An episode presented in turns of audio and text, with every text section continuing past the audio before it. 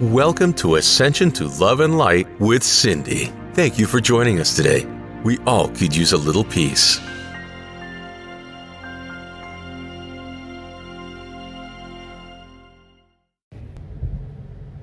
Today is trialing. It's very hard. So many people on earth are suffering, and it's because we don't understand the plan of light. We have forgotten our way. We have worked really hard to sustain our lives here and to be able to reward our family with gifts that we think are important.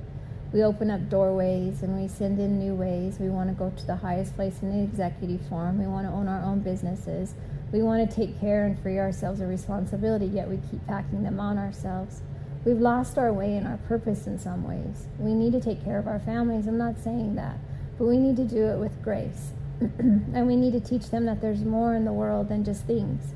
And we need to open up their hearts and see that this is a world of many wonders. There's so many things that are forgotten that are still here.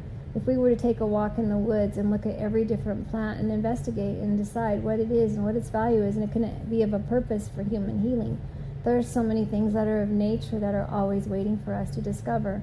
We have so many things inside of our world that we do not see anymore. We are stuck simply on phones, on iPads, and paying attention to electronic world and not the world of things, of presence of love. It is really a blessing to be able to have nothing right now, and you don't see it. If you all take the time to really prepare yourselves for this to be something that could take form and continue for a very long time, then you would realize that you're being changed to a different direction of thinking. It is where you must reside by understanding that there's open air, open spaces, and love of family. And these are the things that you should value the most. If you're always buying and attaining and growing and grasping, never really seeing what's before you, then you miss the boat. You've forgotten how to hold on to what's important. These are things that are happening right now. And even though we've talked about the children and the teenagers and the parents, we haven't really talked about what the universal love can be and change in your lives if you allow it to happen. These are the things that are happening now. Since we talked about all of the suffering and the uh, energies of loss from what we think we've forgotten, then we kind of lose our way. But today is about opening our horizons and seeing things in a new format, in a way that can make us understand that you're bridging yourself back to your soul through opening up your heart chakra and allowing love to shine through. We've gone through a lot of stress and we're not out of it, but we're coming to an end of what we once knew into a new way of thinking. This is not always easy. It can be super scary, and it has been scary, and we're all fearing for our death. But there has become something new in this. It is a change to look back on what was important. You know, very long time ago in the 1800s, people were able to understand and value neighbors. They took care of one another. They made holistic medications. They took care of each other even in the times of tu- tuberculosis and the Great Depression.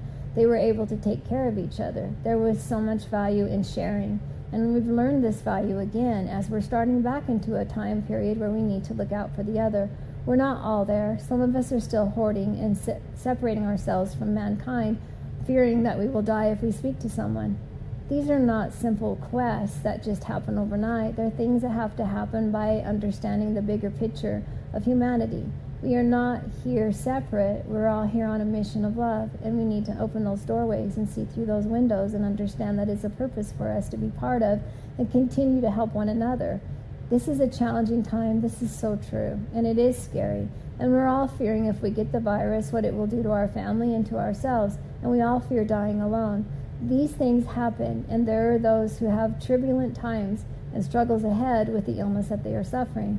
And yet, we need to listen to the guidelines that are set forth by those above us that are teaching us how to live in the world and be safe in order to protect ourselves as well as others. It is truly the truth of how we must live now by being more cautious of how we live and what we put in and take out of our bodies. We have a reverence now that we must understand that the vessel, the temple of the self, needs to be taken care of, and we need to watch over others as well. Because a community of souls has to be awakened and that we understand that we are a greater format of peoples than just one religion or one thought. We do not need to be in a box of faith if you've noticed that religions are pulling together for a global healing of this universal shift, and they are praying that all mankind pull together. We want everyone to realize that just because your skin is different, or your thoughts are different, or your presence of religion or spiritualism is different, doesn't make you separate then It gives everybody a unique plan to look at and formulate and take and share with one another. There are those right now that have simply stepped up to the plate and been everywhere for everyone. And then there are those who simply stiffen up and close doors and hide behind closed walls, fearing that they will shatter, fake and fake their death and die before their time. This is not a truth. It is simply wearing on the soul. They need to understand that all presence of things can be safe when you take the, per- the right procedures and precautions for this to happen. We are all in this together. It isn't one substructure against another. It isn't one country against another. It is all oneness, for we all are suffering the same plight. We aren't through all of them yet. There'll be more. But there are things that we can succumb to and understand that we will learn from them. But if we prepare ourselves now to understand separation is important without defeat of loving one another and to be fair and sharing, then we can make this plight even quicker and help everyone understand that we've grown from this and that we've become a capital, capitalistic country that we need to release that from and be more of loving light. We are free to think and do as we please, yes, but in another way we're not because we live in fear. And fear, as we've said before, is a dominant controlling factor that is not of service and light. That is something that is really rampant in the world right now. And it is also something that has been in the rampant in every time that change of dimension and time has shifted and brought in a new generation of thought. This is coming to an end within the next little while, and you will all see a peace inside your hearts and feel like you made it through that. But you're now going to have to live differently because the old format, as we've said before, will be different. But also, it is so much better if you look at the way that people can unite and become one with the other, holding hands across the globe. We are ready for this. People are ready for this. It is time to step up and become one and share gardens and ideals and patterns and cooking together and enjoying the freedom of earth. We're ready for this, and it is time for you to all know that all will be well. There are discussions that need to be answered and questions that needed to be asked, and I'm ready to help you with those. But this is a discussion that will take place when we're ready to do the next podcast, which will happen next week.